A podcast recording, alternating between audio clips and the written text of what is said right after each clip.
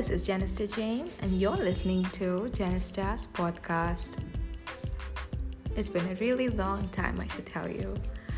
I've gotten married, I've given birth to a baby, and sure, has been a really long time since I've checked in here.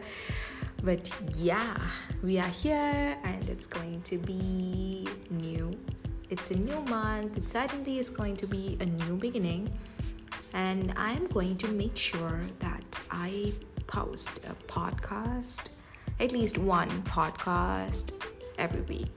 So let us dive into this episode. One thing I've learned from my recent past is that if you love someone, you should swim deeper oceans to bring out the best from them. Just remember that we were all a child once. The goodness lies deeper within each and every one of us.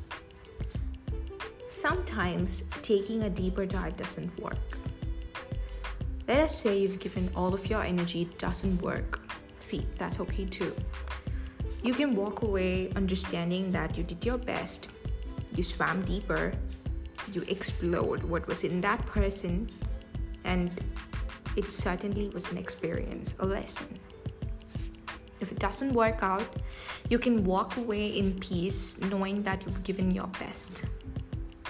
See, I was once this person who would just walk away just by getting to know this person for who they were to me.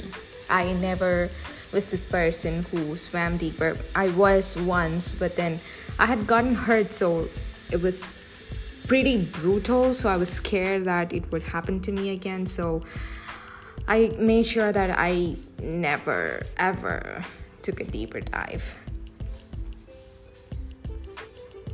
People are so much deeper than that than the person that they portray to be. We were all a child once like i said before the goodness lies within us. The world is what has changed us to the people who we are today.